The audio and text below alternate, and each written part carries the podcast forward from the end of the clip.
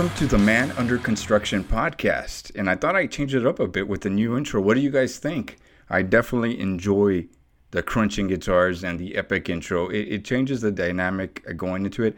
Uh, when I first uh, started this podcast, I didn't have much access to to music. Of course, a lot of the music that that you want to use on podcasts you have to pay for and it has licenses and it's really hard to to get something original and i'm glad that uh, john over at the toxic man links me up with shane and he's the one that put this together and i'm going to put a uh, uh, the link to his instagram page if you're interested or need a special project like that for your podcast or something on the side go ahead and feel free to reach out to him he'll put something together for you and he just uh, see he simply doesn't put uh, the style of music that, that I got on here. I've heard him do uh, other stuff, and I'm sure that he'd be willing to help you out. Just reach out to him, let him know what you're looking for, and he and he will be putting that together for you. So Shane, thank you very much. And uh, today's podcast is going to be a, uh, a, special one, like they all are.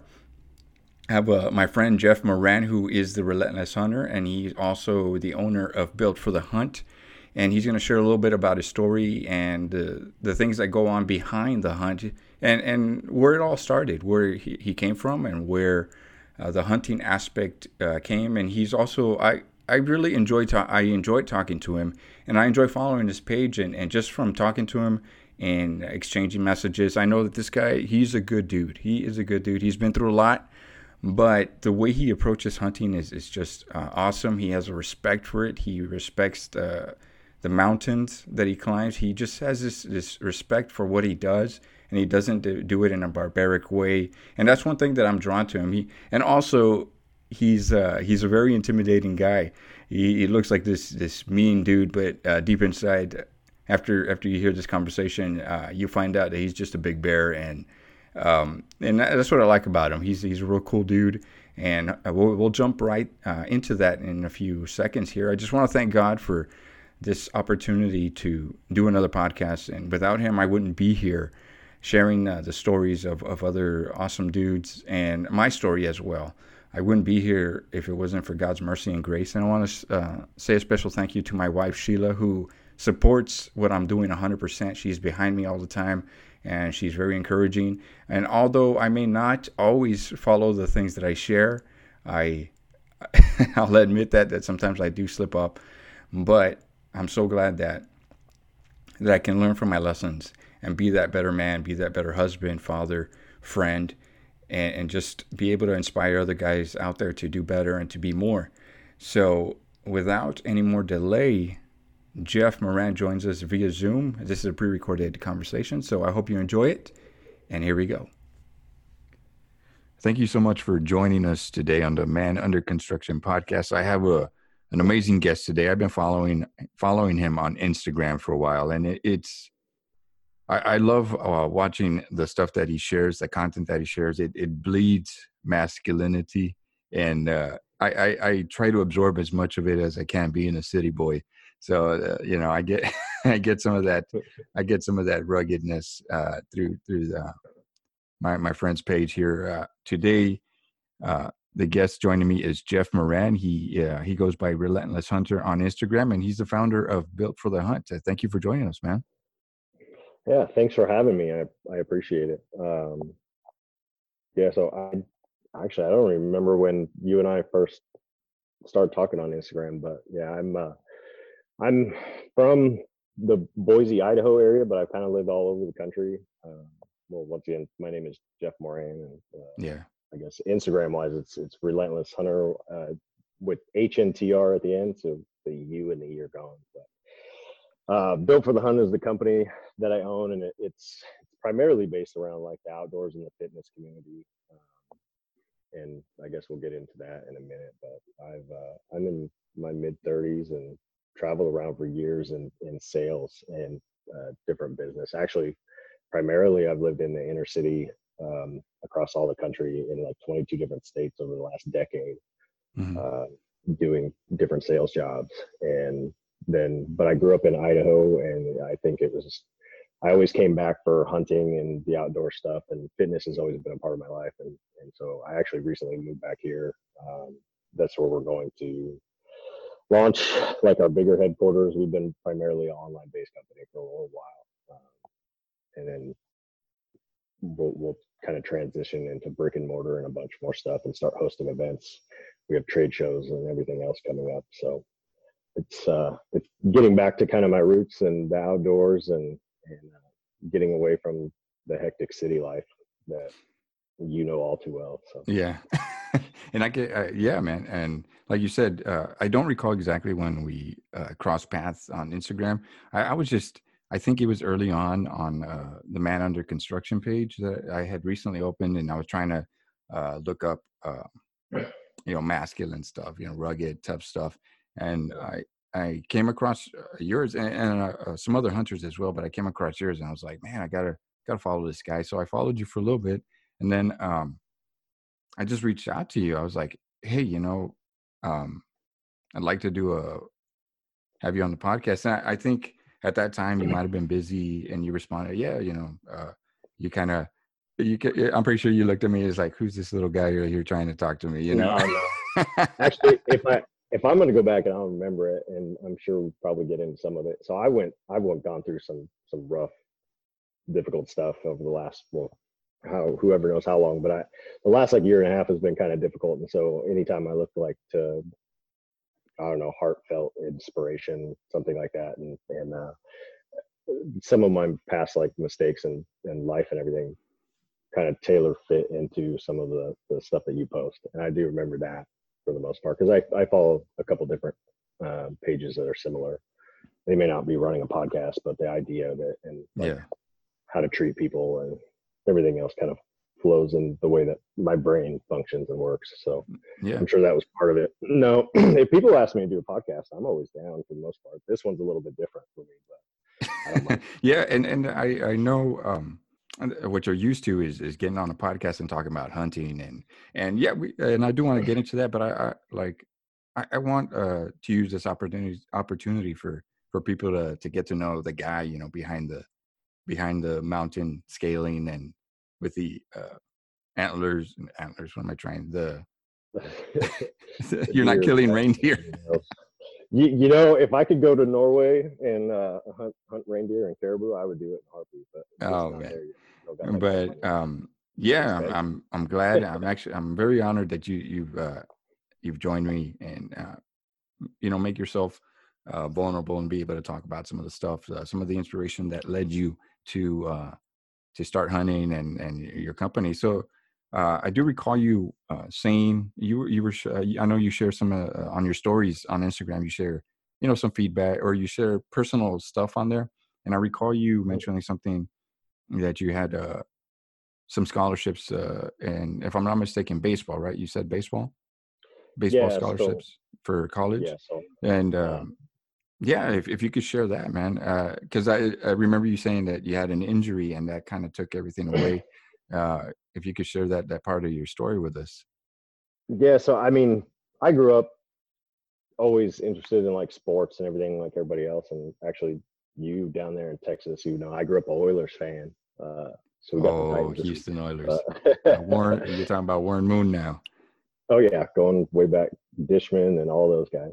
Yeah. Uh, Lorenzo White, I think. I don't know, Bruce Matthews, those people.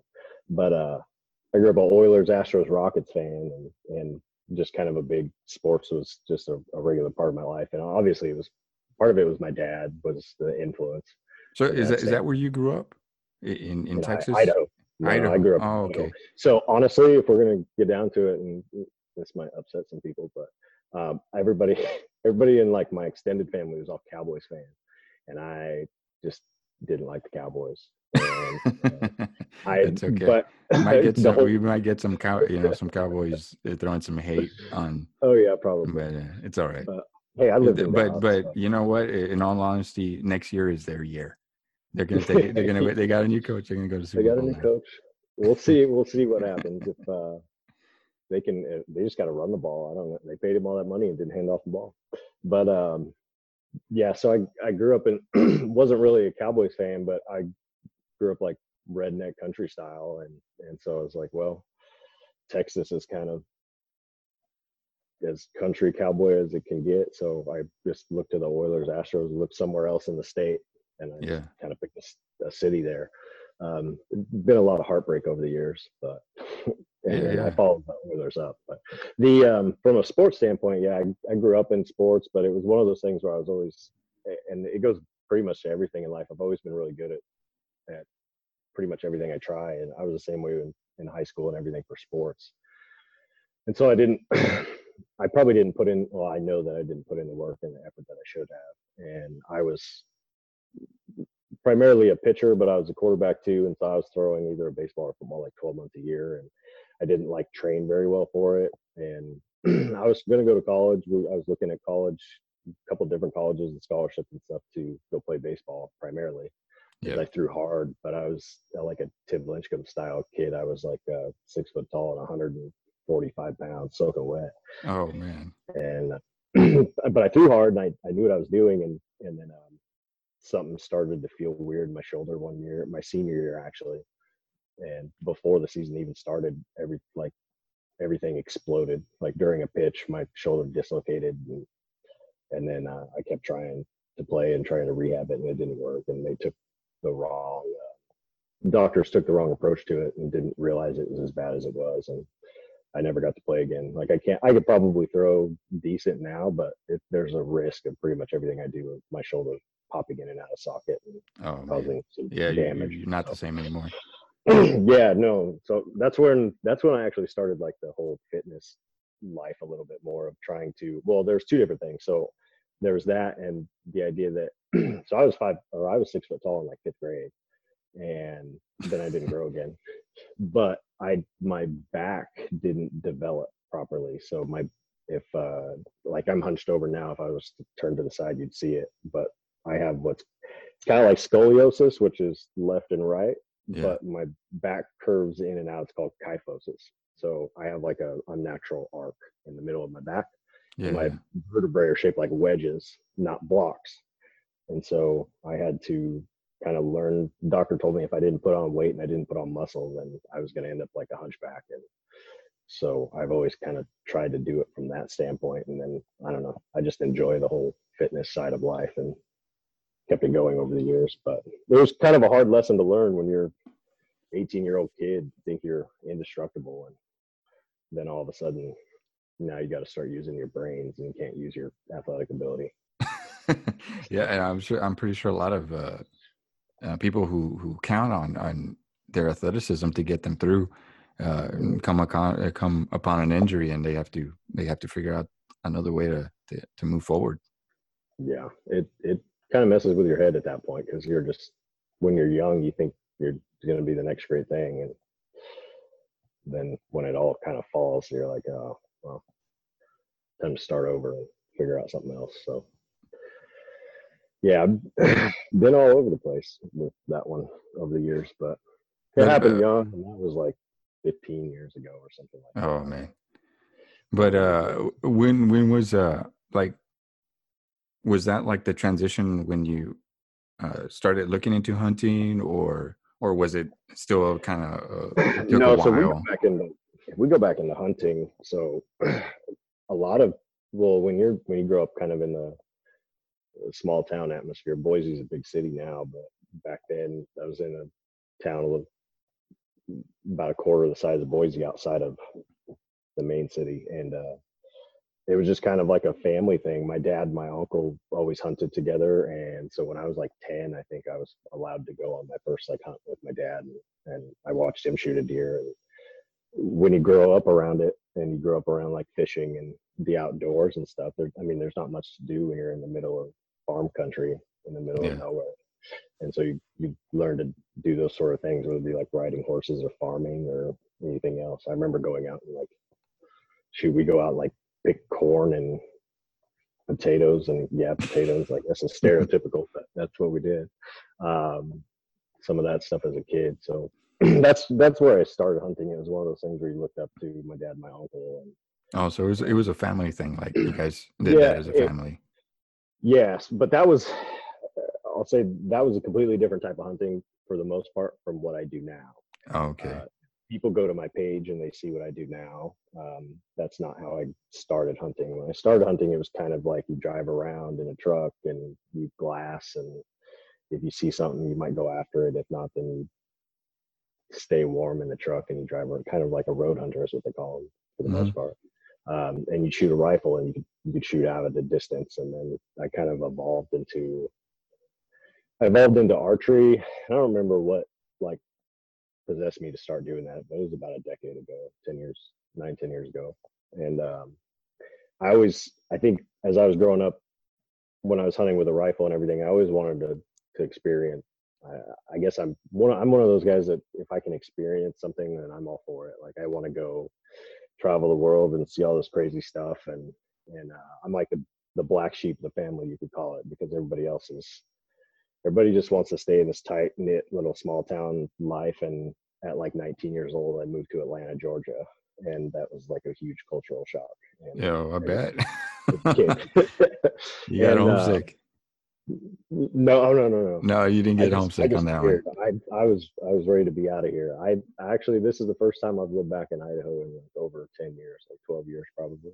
Oh man. Uh, except for a small portion when i was going to college for my degrees that I got in. was like I guess I was here for a year and a half, two years during that time. But um, so when I, from a hunting standpoint, I was always interested in like going way off the road, like way off grid. I didn't want to see any people. I just because I always felt like that was that was more of a traditional way to do it, I guess. Um, yeah. And then when I started bow hunting is when I actually first kind of disappeared off of no man's land and into really rough, rugged terrain. And now it's kind of become a, a part of who I am. And anybody who goes and checks me out on social media and everything, uh, a lot of it has to do too with the lessons. I relate to it a lot, and you, I'm sure you've seen it in posts, like the lessons that you can kind of learn from back there, and how much you're actually capable of, and what it can do for like your like even a mental health standpoint to just kind of get away from that stand just mm-hmm. get away from the rat race but then also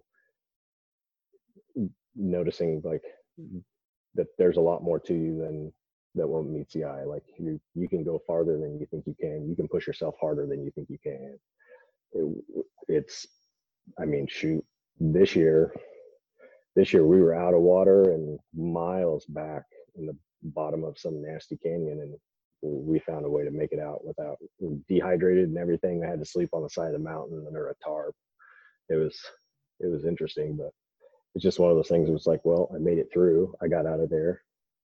It was difficult. It was hell and a half, but if you can push your, if you can push yourself through it, because when you're stranded on the side of a mountain, like in life perspective, if you're in a if you're in a position where you're like, man, this sucks and everything's hard and and everything else, it's you got to try and convince yourself to keep going. Well, when you're stranded on the side of a mountain, you can't really stop.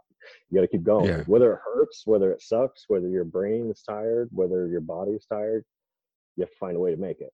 yeah, exactly. Like, it's uh, that and and or you know you you can be in some serious danger. yeah, you can be in a really bad spot, and that's something I want to get back to.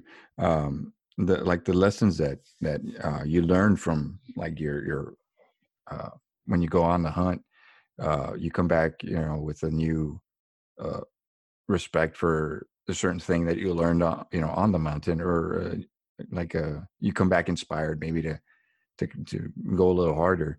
I want to get back to that, and I also want to I want to intertwine that with how um, I have I, I've read, and since I started this man under construction uh, journey, how uh, it's almost uh, it's something that the the modern man is missing, and maybe not to the extent that you're you're going, you know, climbing just crazy terrain, but to experience uh, the wild, uh, how it uh, uh, there's a, a, link that that nurtures the man's soul, and uh, I've I've done some reading into that, and it, it's true, man. Like even even when I go just for a hike, you know, in in you know in the woods or, or just like a off not not like on a track or on the sidewalk yeah. but off trail you know uh, breathing that fresh air you know being out there uh, it, it, does something to you man it clears your mind it, it, clears your your heart and uh, that, well, anyways, I want to get back.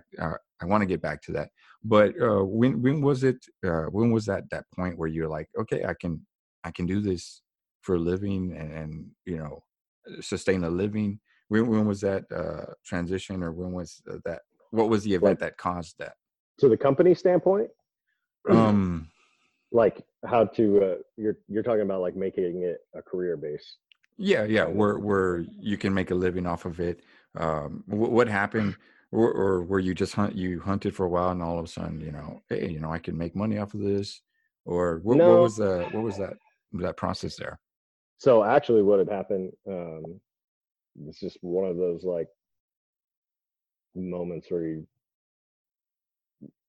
life like kicks you in the face and then curb stomps you again. But um, I had built a company years ago in Florida. I had spent I'd spent everything. I me and my family we moved down to Florida to um, invest and build a company with another guy, and uh, I I had invested everything that we had into it, and I had built it up for over a couple of years. And and the guy, the guy had lied to me the whole time about owning the license and everything. He didn't really technically own the company, and he like called me up one day and basically said, "I'm like selling all the rights, my rights and everything to it, but you don't have any rights like I was supposed to have."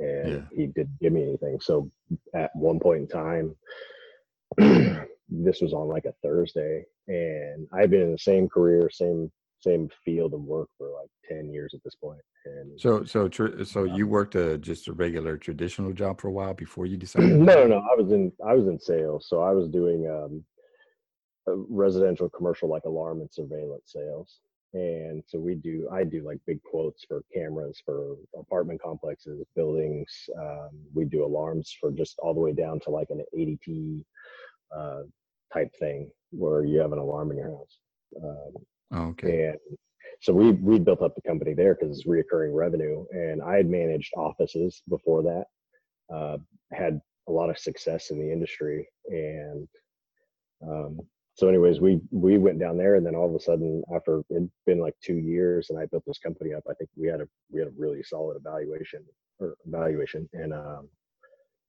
he called me up, told me that stuff, and told me he wasn't going to pay me my.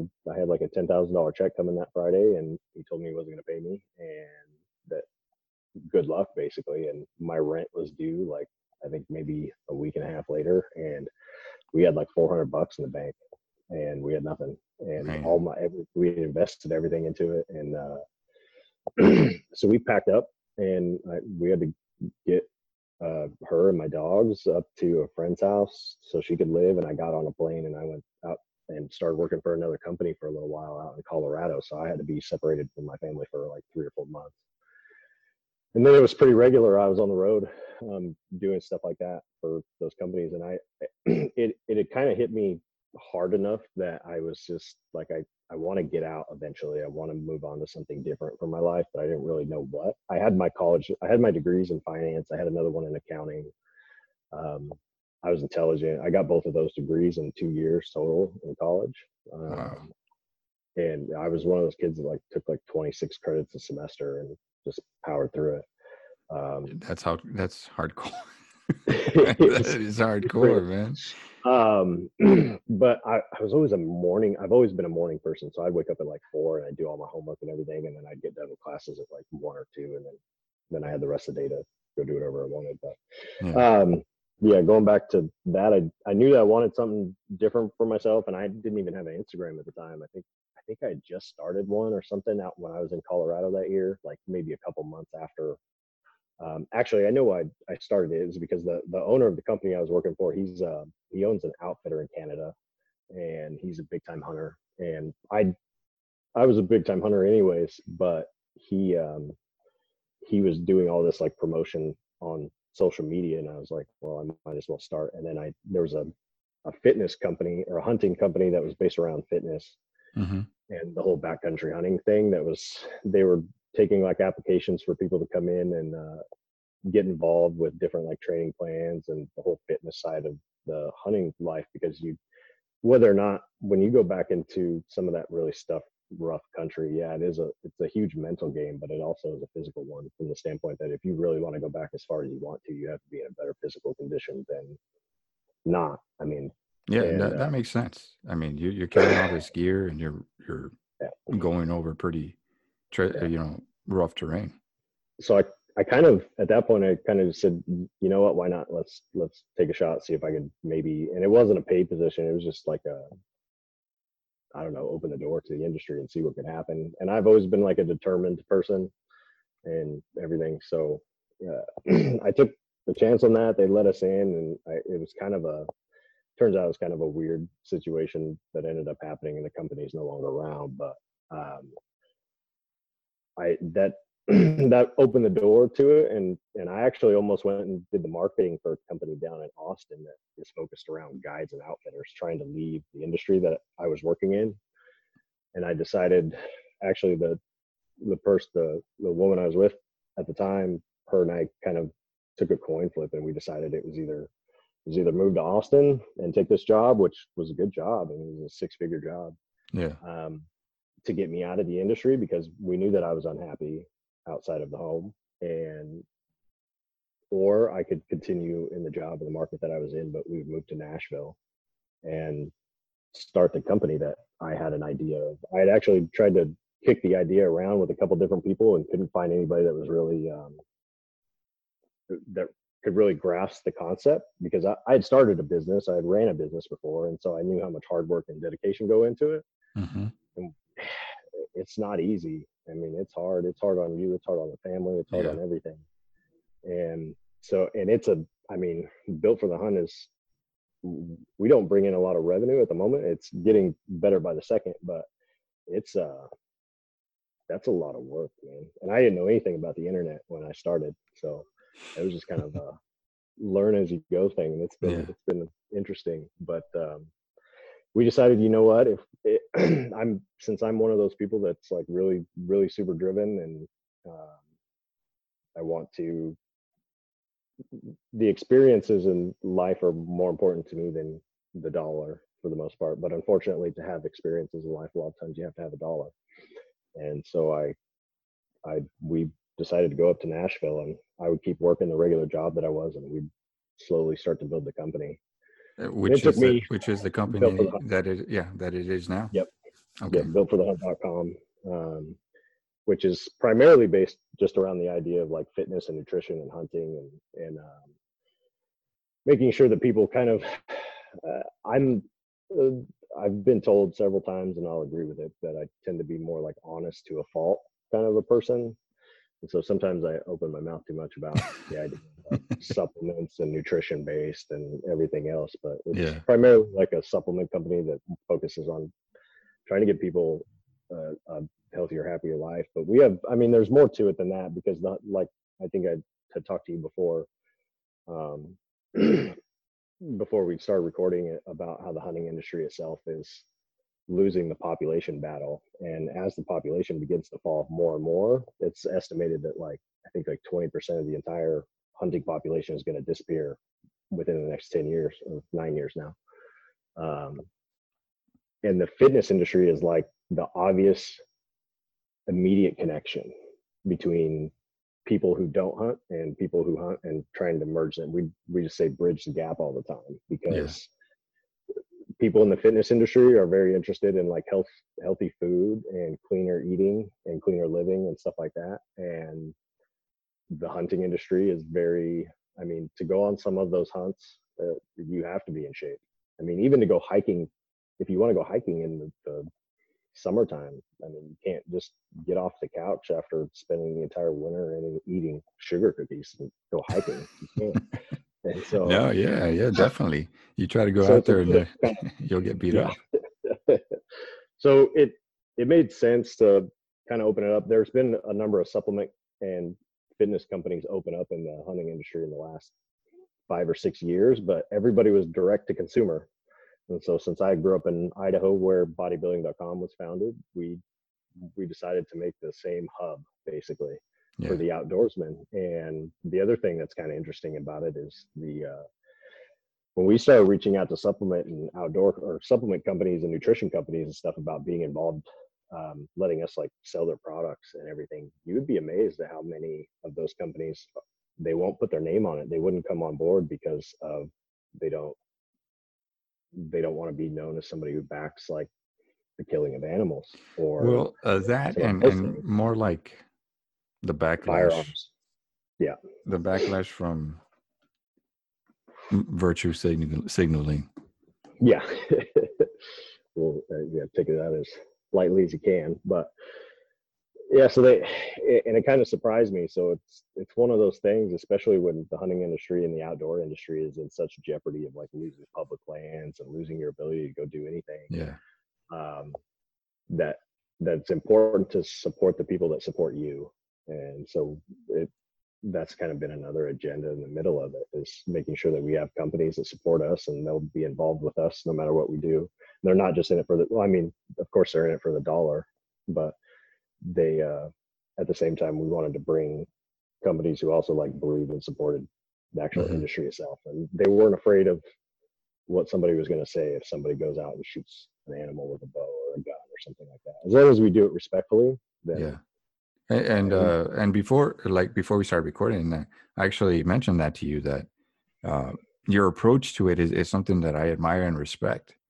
Um it's not like a how could i say it? It's not barbaric you know um you, you almost have this reverence for it, it's almost like a, an art uh is the way that it's portrayed the way uh you talk about it the way you uh, some of the content that you share it's it's in a respectful way, uh, not um, not like a lot of people would categorize you as.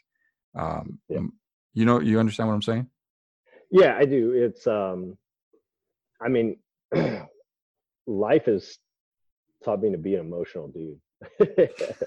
and um, you know what? Before before we go on, and that's that's one thing I get uh, I got from you. I got this vibe from you. Like uh, I see you on your Instagram, man. You got this this you know this killer beard you, you you're pretty, you're pretty stacked. You know, you, you look like a rugged dude. But uh, in talking with you, I was like, man, this guy's a this guy's a big bear, man. He's just, you know, he he he looks like he he you know he owns the room when he walks in there. But I think you know what I can get. You know, I think this guy's this guy's a big bear.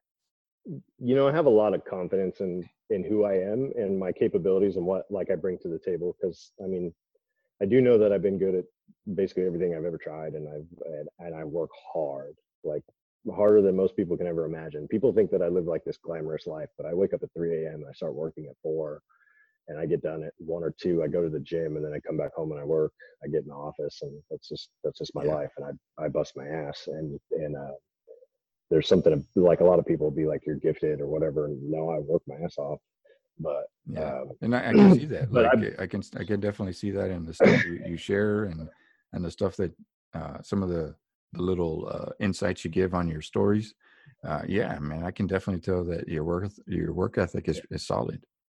But I I've been beat up by life several different times, and you know, there's some of it's my fault. Some of it are mistakes that I've made that I've had to learn from and yeah. lessons learned, and and you have to you have to be able to internalize all of it and, and uh, recognize what happens and you have to keep going and you know as as i got i mean going all the way back to even when i was a kid probably a memory that that i don't really i don't really remember it but i know that it probably changed the path of the person that i was was i was there when i had a I had a kid brother and he passed at the babysitter when we were kids mm-hmm. and um, trying I'm, I'm sure it's um yeah he, he didn't wake up from a nap and and i remember that but i i don't really remember the time after that but i'm sure that it kind of affected the way that that i or uh, affected the person i am today and there's a, several other events throughout my life that yeah most definitely just kind of made me uh, on the more humble side than anybody and did, but it, i was one of those people that didn't really turn cold to everything but I, I am confident in myself and, and everything i do and and whatnot. And when I when we go into the whole hunting idea and the how I respect the animal and and whatnot, the um, when I was younger, when you're taught at a young age to hunt, you don't necessarily understand what you're doing, and there's a disconnect in some of hunters as they get older that they don't they they never actually grasp the concept of what they did and that because you start so young.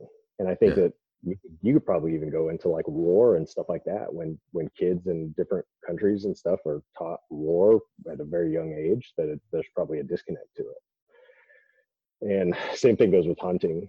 And i think as i became more humble and everything and i transitioned into bow hunting like you were very up close and personal with the animal. And if you're gonna i guess from a respect standpoint if you're gonna kill something and I hate I honestly I don't like that word. but I, I, try to use harvest a lot. But if you're if you're gonna take another an animal, if you're gonna kill an animal, like you, you want it to go quickly because you don't you wouldn't want to suffer through anything. You would want to give that you want everything to be respectful and quick and die as quick as possible if it was going to be on you. And so why would I want anything different for that animal that I'm going to take? And so I'm I make sure to train myself from everything from actual shot placement to understanding the anatomy of the animal, what I'm hunting, where I'm hunting at, the terrain, practicing different shots. Yeah. Making sure making sure that I know that when I take that shot it's it's gonna be quick and painless as possible. And and that's that's admirable. That is and uh I mean I'm not very uh familiar with the hunting community, but um based on on some of the stuff that that you've shared eh, is is is that a large uh, a group of you guys? Like, is that a large group of the community, or is like, is it split half and half, where like they hunt and just like uh, are are barbaric about it or, or disrespectful about it? Uh, I, I do recall. No, I uh go ahead.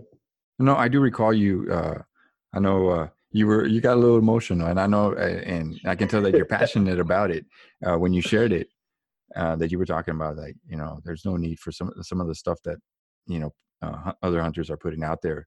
Is, is that a, a, a big uh, part of the community or is it just like you know fragments of it? I'm, I'm gonna blame social media at that point.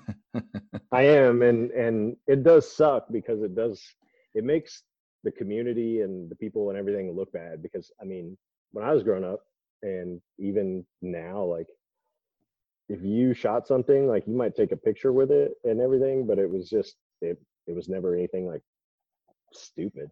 And nowadays and, and, it's not anything to laugh about but some people will take like photos that are just absurd obnoxious and they're disrespectful in my opinion and people will post that stuff but people do it with every aspect of life.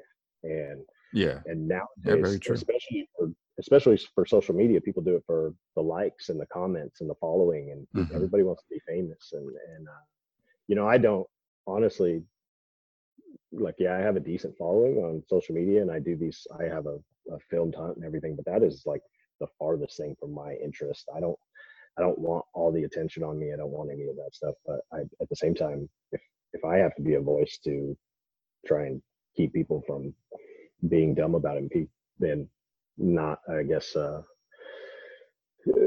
making sure that people understand like what they're doing and being respectful to what they do and treating the whole community in the process correctly then so be it. I'll i'll stand up for it. But there it's i don't think it's that many it's not that many people that actually do it but it is something that that does happen. And i'm i'm guessing it part of it's how you're raised. I mean it goes it goes everything into how somebody is acts even in their 20s and 30s or how they treat people yeah. I mean, I'm sure that has to do something with parenting in the home or how you were raised or anything else. It's it's no different. Uh, so it kind of sounds like like it's kind of like those few kind of like for for us men and how uh our masculinity is exactly. is, is uh, under attack only because of uh, of a few a handful of people who decided to misuse their strength. You know, it gets labeled on everybody. So pretty much. And so like if somebody sees one hunter do something bad, then of course the media is going to take that one person and yeah. run the whole community through the ringer. And it's unfortunate. It's just, but that's. And the and the thing is that that it, hunting is uh, the aspect of it is is kind of fragile because of uh, you know just uh, certain communities that are I guess I could say PETA or whatnot, animal rights people. Um, I wouldn't really start on those people. no, you, you know, know I understand. maybe maybe I shouldn't uh, I shouldn't have opened that door. Yeah, no, But, uh, I, I mean I understand what people are saying from that standpoint because they want to see. I mean, shoot, I have uh, the my ex now. I have two little dogs. They're they're miniature huskies and they look like little wolves. Yeah. And uh, but if I saw a wolf in the wild, like I would shoot without a question. And she she would have disowned me at the time. I mean, she disowned me anyways. But Oh, was uh, was she a She's large gone. animal Uh, uh, rights no, no, no. She- activist? no, she actually um, she she loved the idea that like I would go hunting and and I worked hard for it and the- Okay. the food that I would bring home. She actually got to the point where um, she would help me process it. Actually, one year I was in there for like 15 days by myself and uh, on a, on a trek, like a hunt. a hunt. Yeah, yeah, and it was it was pretty rough. I had a, a I could have shot one the very a, a big bull elk the very first day, and then I didn't because I I don't know that's just who I am, and uh, I don't I don't wait 12 months to shoot one on the first day, and then my whole hunting year's over. Um, I want to be That out there. makes in the sen- wild yeah. For a little- Yeah, you want to Uh, experience the, the actual trip too. Yeah, I, yeah, I, I totally get that. so I was I was up there. I was up there for like 15 days, and I finally like radioed in because I I carry a satellite radio with me just in case because there's no cell phone service. You can't talk to anybody, Yeah. uh, but I can still like text out through it's called a Garmin InReach. So no matter where you're at, you can reach somebody or a helicopter or anything in case something bad happens because I put myself in some awkward bad situations. But um, the I had messaged in telling her that I was ready to come home. She had to come get me because usually people just drop me off in the wilderness and I go out there by myself. And uh, on the day that she was driving up to go to come get me the next morning, I text her and I said, "Well, you're you're gonna have to grab a pack and you're gonna have to come help me because I shot one that morning." Yeah. And so she she uh, she was a trooper at the time. She she threw a pack on and hiked back in there about three and a half miles from camp and and watched me break the whole thing down and help me pack.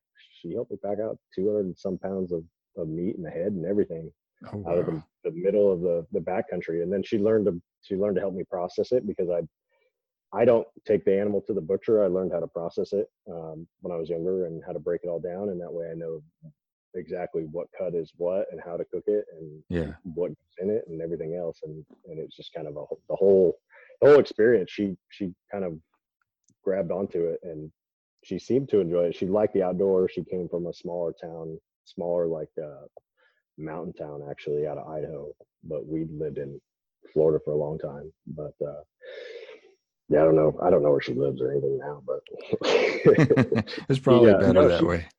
yeah, she just was. She was just a thing where our dogs resemble wolves too much. So, or my dogs, I guess. Oh, okay, okay. And, and through that through that perspective, she would have Yeah. disowned you. the I wolf topic is very the wolf topic is a very difficult one and it's a very controversial one in, in general so Mhm. um, like I, I know that the, the population has to be controlled and but it's the same way with everything with every every animal and everything else like if you and people don't understand a lot of people don't understand that like if the population gets out of control then that's when like disease and everything else spreads and it's the same thing with like even even timber and logging and stuff like that then like or fi- and, and fires shoot i mean if you don't if you don't maintain the land you don't maintain the population of everything it gets Yeah. out of control And, and that's one Yeah. thing I, I think that uh, a lot of people don't understand. They there there needs to be like a balance uh, Yeah. between between the two. You know, to uh, they think if oh just let everything run wild, uh, yeah, you run the risk of other things happening. and yeah and it's i don't know it's still hard for a lot of people because they'll they'll fire back and be like well the animals were there first and I, it, it gets really rough i get i actually get death threats and stuff like that for what i do. really, yeah I, I, I mean, I would I would expect hate, but really, death threats. i've been i've been told people are gonna kill my dogs and and, Oh uh, man, that's and then they're gonna they're gonna make me watch it. And uh i've been told stuff like they're gonna hunt me down. And i don't even know. I'm just like well what are you gonna hunt me down with? Like good luck. If i go out there and i, I hunt by myself for 15 days with a stick and string like come on. But at the same time i mean teach their own. If they want to voice their opinions about it then that's fine.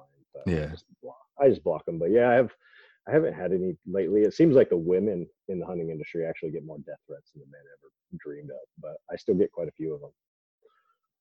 So yeah, that's you know what that's weird. I'm trying to I'm trying to find maybe uh, uh, some logic to it, but yeah, I had a long day at work, so I can't think too too well right now. So that's cool. So um, I wanted to also wanted to to ask you. Uh, I I know, like we were talking about earlier, how how when you go out on a hunt, you you you get you gain new perspective. You learn certain things. And what are some of the lessons that that uh, you you that come to your mind? Like some of the most profound lessons you've you've come back, you know, you've taken uh, in when you come back from a hunt.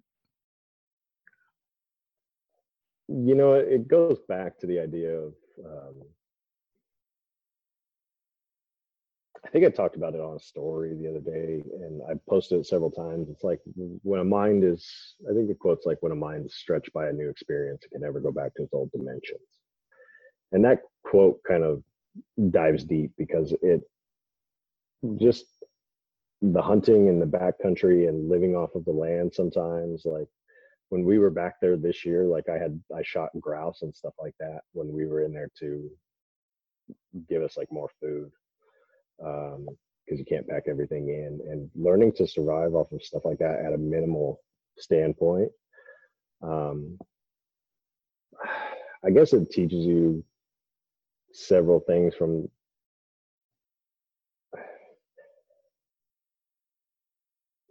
like appreciate some of the things you got like or appreciate yeah. some of the things we take for granted. Is that? Oh well, that for sure. I guess I haven't gone down that right, but yeah, just how to. I mean, there's there's lessons from survival to what you are mentally and physically able to do, and and um, yeah, appreciation for everything that you have, and and you know, I kind of like the simple life and the idea of disappearing shoot if i could if i could move away into a small cabin somewhere on a lake like i'd probably do it get rid of my phone but um yeah i would. Let's go back to the landline days. Um but yeah still uh, appreciating like everything that you're able to do and how capable everything is and and like even being able to get in a car and reach some of those places like that wasn't that wasn't the case years ago and life was a lot harder and and uh learning to survive on your own to a certain standpoint like learning to be dependent on yourself and learning to under and you know when you disappear back in there a lot of times you especially when i'm by myself um how about, uh, how about like learning to trust yourself? Well and, and that's kind of the route i was going is just getting a better understanding of who you are and what you're capable of and yeah, yeah trusting yourself and believing and believing in yourself in general because i've gotten stuck in some really bad spots. Like i'm one of those guys that if if i want to know what's on the other side of that hill over there like four miles away i'm just going to go. And then when you got to come back well that sucks but uh, we'll uh, we'll we'll take painful. on that problem when yeah when it gets when, there exactly and so you know and and um, I guess you know if I'm going to get down to it, I live life very risky to a standpoint where, you know what, if I, I feel like I, I feel like if there's a chance of something going my way or of happiness or anything like that, like I'll weigh the consequences of it. And but chances are I'm going to take a risk. I'm not going to sit back and and do nothing about it. And and I feel that that's kind of the same way that you learn to do some of that stuff when you're back there because you're not you're not going to get you're not going to have the experience if you don't take take the risk to go back there and do it and i've come out dehydrated and come out sick and everything else but at the same time like i learned something from it yeah. i learned like what i'm capable of i learned i mean there's been spots where like it's like man i don't i don't want to get out i can't get out of here like my body hurts you're in pain you don't want to move. This is the worst moment of your life. And uh, you're 200 pounds on your back or 150 pounds on your back, and you're trying to climb out of some nasty hole somewhere. And, you know, you can't stop. You just have to. You have to. You have to train your brain to make it farther than you can ever imagine. And no matter what life is going to like turn around and throw at you from that standpoint, you have to be able to to accept it, accept where you're at, accept what you're doing, and find a way to stand up and keep going. And, uh, and, and that's that's something that that's important. And I, I want to. Uh, I know I mentioned it earlier that I wanted to talk about how I, I think it's essential for for men to experience maybe you know i'm gonna i'm gonna go and say it not to the extent that you go you know although although that would be totally awesome uh, from from my perspective because i love the outdoors and i wish i could get uh, into it more. But I, I, think that's a part of us that that's missing uh, to experience like you were talking about risk and i think that is uh, affecting a lot of the guys out there today especially in the uh, in the perspective or the way that i'm trying to reach out like through my page how i reach out to guys and um, I think the risk factor and the danger factor is is missing in a lot of guys. It, it's what I mean. If you think about it, when we're boys, I mean, our our childhood is based on risk and danger. We're jumping off of stuff. yeah. We're, you know, we're wrestling each other, breaking each other's arms, and you know, there's danger to it. And but we, yeah. I mean, we get hurt, but we feel so alive. And as we get older, we we get domesticated uh, yeah. But just because we we get domesticated, does that uh, natural inclination to be dangerous go away, or does it just get suppressed? And uh, I, I I believe that it just gets suppressed and it builds up and and it manifests. It's manifesting itself in different ways um, as far as like you know mental health issues with guys or or guys lashing out against you know their family it's all that suppression of, of natural tendencies that males have yeah. Uh, it, it, if I, am I making sense? I, I hope I'm. Yes, I'm you are, and I'm trying to. I'm I'm listening, and then I'm trying to like formulate something to kind of add to it. Oh, okay. Yeah. yeah so to... so I definitely I definitely feel that, and it like I said, it doesn't have to be a huge you know hunt like yours, but even just you know, grabbing a couple of guys and going out there in the wild and just hanging out for a little bit. You know what I'm saying? Just yeah. experience the the the outdoor life. I think it, it, the the element of risk and the unknown brings the male uh the the masculine the masculine soul alive, and it, it's needed nowadays. And it and like you said, it doesn't have to be anything crazy like I do. I mean, think about think about sometimes if life is like really stressful and and seems overwhelming seems like the walls are kind of caving in from that standpoint just just getting outside and even walking off the path like you had mentioned um, just walking out i mean shoot it could be in a field you could go out to the the closest i mean park even getting fresh air and everything like that it just does something there's something about it in general that i'm sure there's some scientific reason behind it but it, uh, actually i was i was reading this book decompresses everything yeah i was i was um and I'm not sure, and you, have never expressed it. Uh, I'm not sure if you're a person of faith, you know, God or or like. Uh, I'm not sure where you stand on that. Mm-hmm. But, but I, uh, I, well, I believe I, am actually a musician in my church, and you know, awesome. I'm a yeah, I'm a pure, I'm a person of faith, and I was reading a book that made the the connection. All right, sorry about that. We had some technical difficulties, but we were able to get a uh, connection again. But um, like I was saying, I mean, I'm I'm pretty sure you're you're well familiar with the story of Adam and Adam and Eve. Right. I mean, everybody is. And uh, Adam was made from from the ground. Mm-hmm. The story, you know, that's the, the way the story goes in the Bible. And um, if you core, if you make that connection to maybe uh, perhaps our longing you know or we we feel alive when we're back out in the wild uh, because you know our our forefather or our or, uh, you know the first adam was mm-hmm. built was created from the very earth that that uh, that we walk around so when we go when we go uh, out into the wild we make this it's almost like a spiritual a spiritual connection connection you know what i'm okay. saying it's almost like yeah. going back to the original source going back nice. you know see you understand what i'm saying like going back home yeah so I, I, I was reading about that and i found it very interesting and uh, how and it's very true i know that when i go out there and uh, like i said it can be something simple go out for a run or or go out for a hike there's something that comes alive in in me. Hmm and uh and i'm pretty sure every time you perhaps every time you go out uh, on your hunt or you even even maybe not a hunt but when you go out and connect you know with with the outdoors there's this kind of like awakening inside you. And it's really uh a almost like a spiritual con- spiritual connection back to the original source where you know man was created.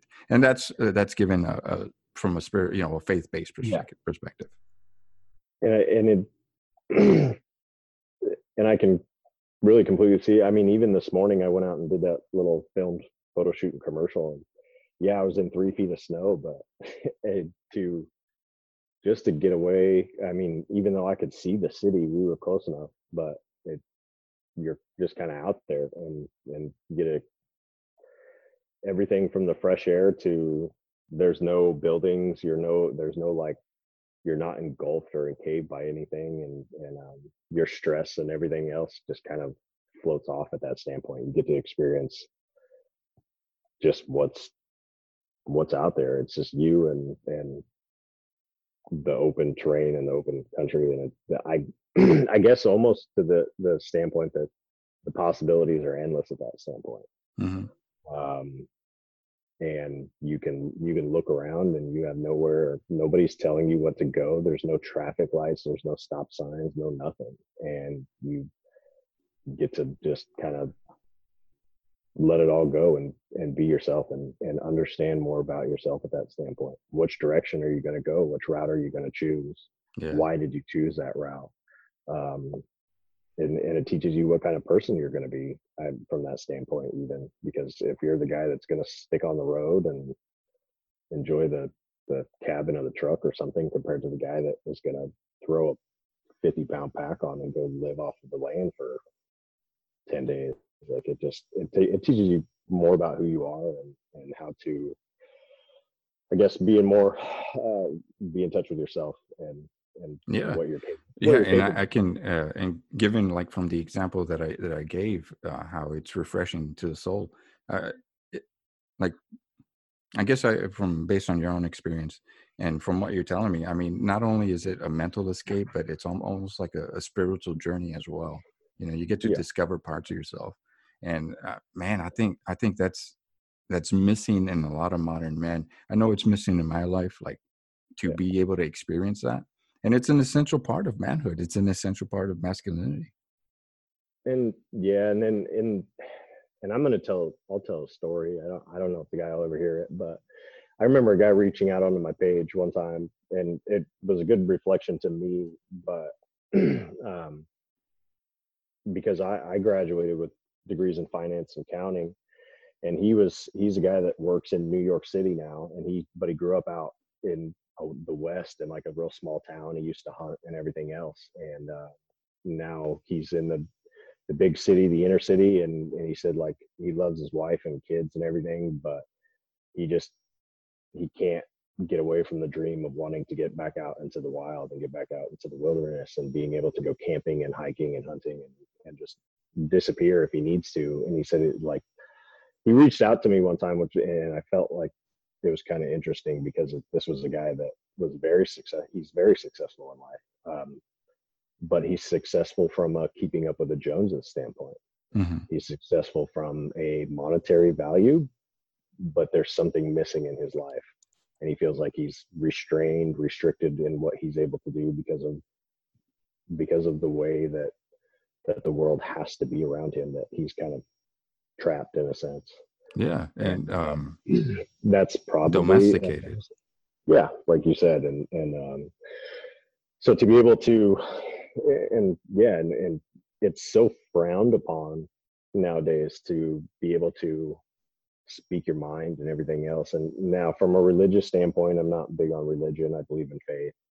But i, I had a buddy call me not too long ago and he was trying to and he was telling me that they're doing something within their church that has to do with um te- like taking people out and teaching them to taking taking men out and basically teaching them to be men again um, Mhm. to a certain standpoint because he said like even if you go back and you read some of the stuff about like the disciples and everything like those guys were they were like brutes they were not- fishermen yeah they were i mean they were gonna they were gonna beat your ass and everything else if it came down. like that's that's yeah. like the stories and everything. yeah, yeah. One of them, one of them uh, drew a sword and cut an ear off because they threatened they threatened Jesus. So yeah, man, they were they were pretty but ruthless. People don't hear that side of things, and they um and it's just like okay well where did the disconnect come from where did, where did we have to be so cautious about everything that we do now i understand to be respectful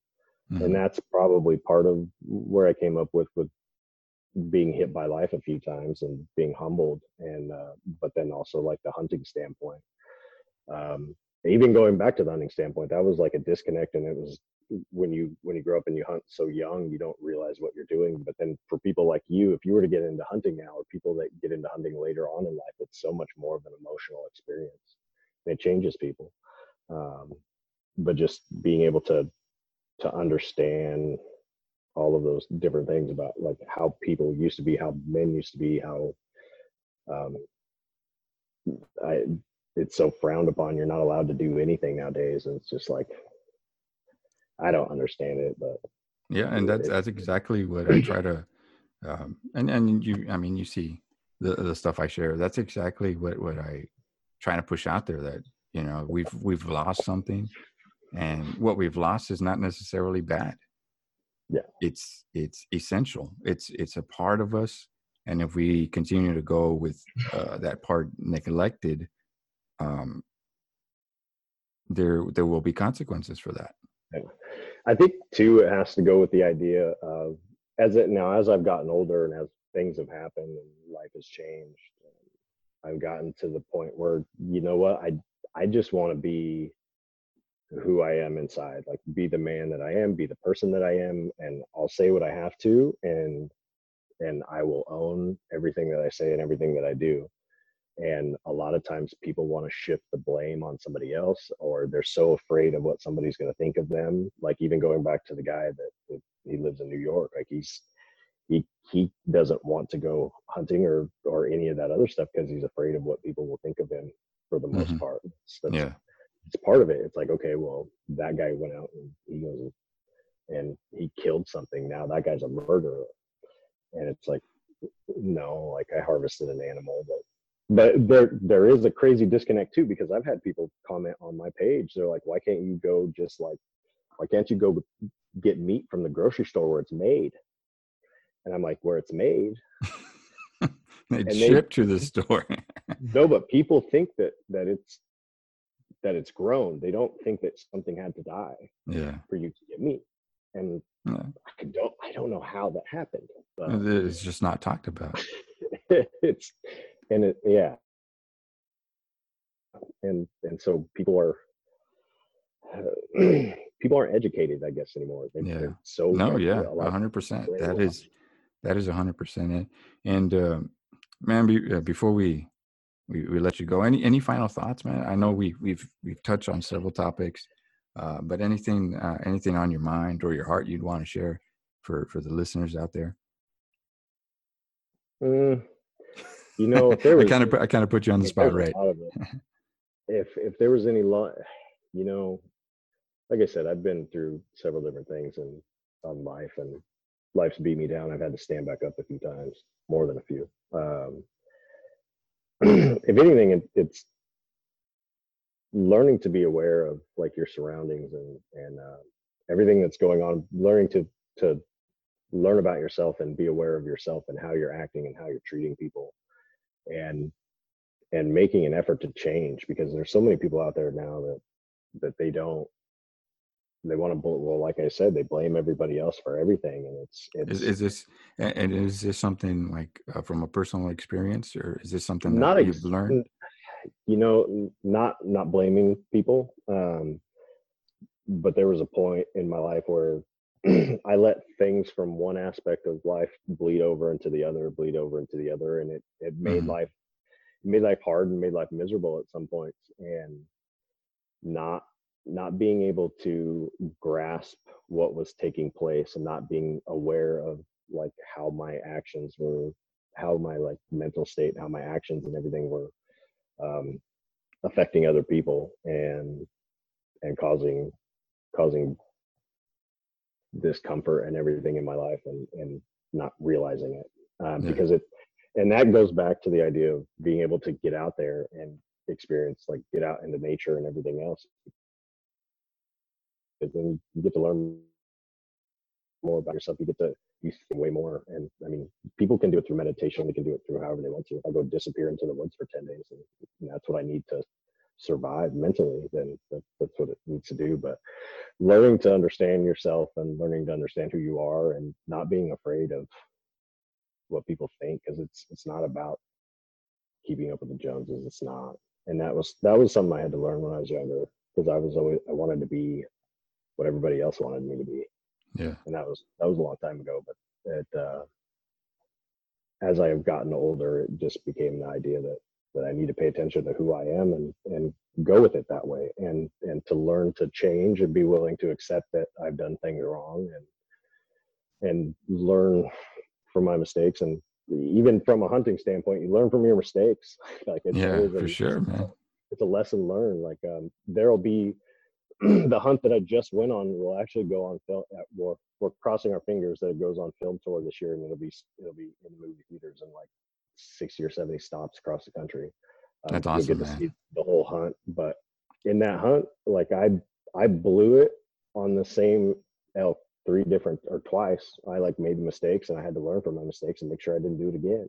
Yeah. And and i guess you take that aspect in life you you consciously think of the mistake that you just made and and you make the corrections to better yourself but you don't do it in life sometimes you don't yeah. pay attention to it. and uh i just think that that's just something that that is important because it does affect the people around you and and you just don't realize it sometimes and so it's then I, you could take it back to learning more about yourself and and how to getting back to your roots at the same time. Yeah, yeah, definitely, man. I appreciate that. That would kind of be like the more inner detailed, deep thought kind of stuff. But you know, we, we, can we can save that for for another pod. Yeah. so uh, see it on the page once in a while. So yeah, man, I, and I, I appreciate those. I appreciate stuff. those insights, man. I respect what you do. I respect you as uh, as a as a fellow brother. And uh, yeah, yeah, definitely. I like like I told you, man. Like you you look rough and rugged, but I, I get the feeling inside. You know, you, you're you're a big teddy bear. So I don't know. I'm, I'm hold my own if I need to, but it's it, yeah. For the most part, I'm just humbled. I mean, I'm not gonna go out and be some crazy redneck jerk anymore. Just, so um, let, let, us know where, where people can find you. I'm I'll, I'll put it on the show notes uh, as well, of course. Uh, uh, let us know where you know your uh, relentless hunter they can find you that's where you post a lot of your personal stuff and then also built for yeah. the hunt is the store right yeah builtforthehunt.com is the website the online portal we do a lot of like hunting and it's fitness based content and nutrition and supplements i think we have another well, you said you were. You told me one time you used to be a personal trainer, so it does go into the fitness aspect of it. Mm-hmm. Yeah, even yeah. from a fitness standpoint, that's good for your your mental capacity. Um, yes, we're gonna get down to it. But the you can find me on like Instagram. I guess is is a relentless hunter with it. It's just H N T R at the end, and then uh, we do a bunch of different trade shows. Actually, the first of February. I don't know when this is going to air, but the first of February uh, we have a 10 day show in Harrisburg, Pennsylvania, so people can come out and like meet us if they really felt like it. Um, and then we'll do a couple different ones across the country at different times. And will you be and, in uh, Texas any anytime?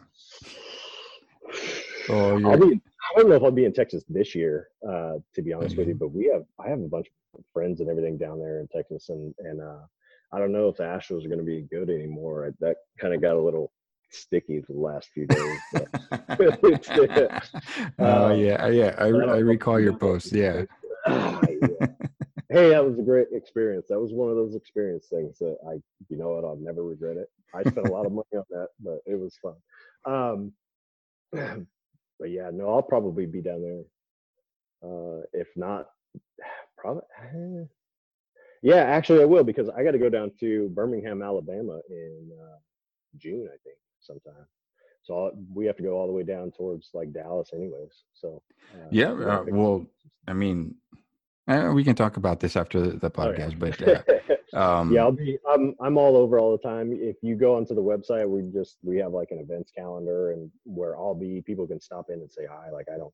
I mean, I don't even have to talk about hunting half the time. People want to know all sorts of different stuff and where I've been. Like I've traveled the world. I've experienced some crazy stuff, um, and and hunting just is is a part of it now. So I get to I get to travel around. I know I have hunts coming up in different states and and uh, eventually in, in different countries. We're looking at Australia, though Australia is in some trouble right now.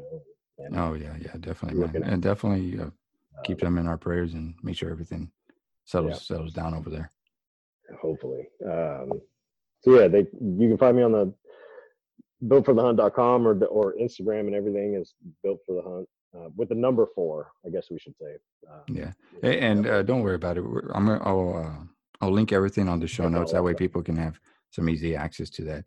So okay. so once again, my man, I I really appreciate you just sitting down and, and sharing uh you, you know your your passion, sharing your heart, what you you know, sharing the lessons that you've learned. I really appreciate that, and I hope we can do it again sometime. Yeah, we'll have to. Thanks. I, I appreciate you having me on, and I appreciate what you're doing because unfortunately, there's people need to hear it. Um, everything else that, that's going on instead of instead of tucking themselves away and hiding and everything else. So, thank you. Yes, sir. Thank you very much. We'll we'll uh, we'll talk next time. All right. Thanks. All right. Thank you once again, Jeff, for joining us on the podcast. Thank you for sharing your story and for putting your guard down a little bit and sharing part of your story, who you are. I know it's not easy for guys to do that, but it's it's very touching, and I know that, that it, it resonates with men out there. And I thank you once again, and thank you guys for listening to uh, today's podcast and there is more to come. So uh, hang on and continue to stay with us.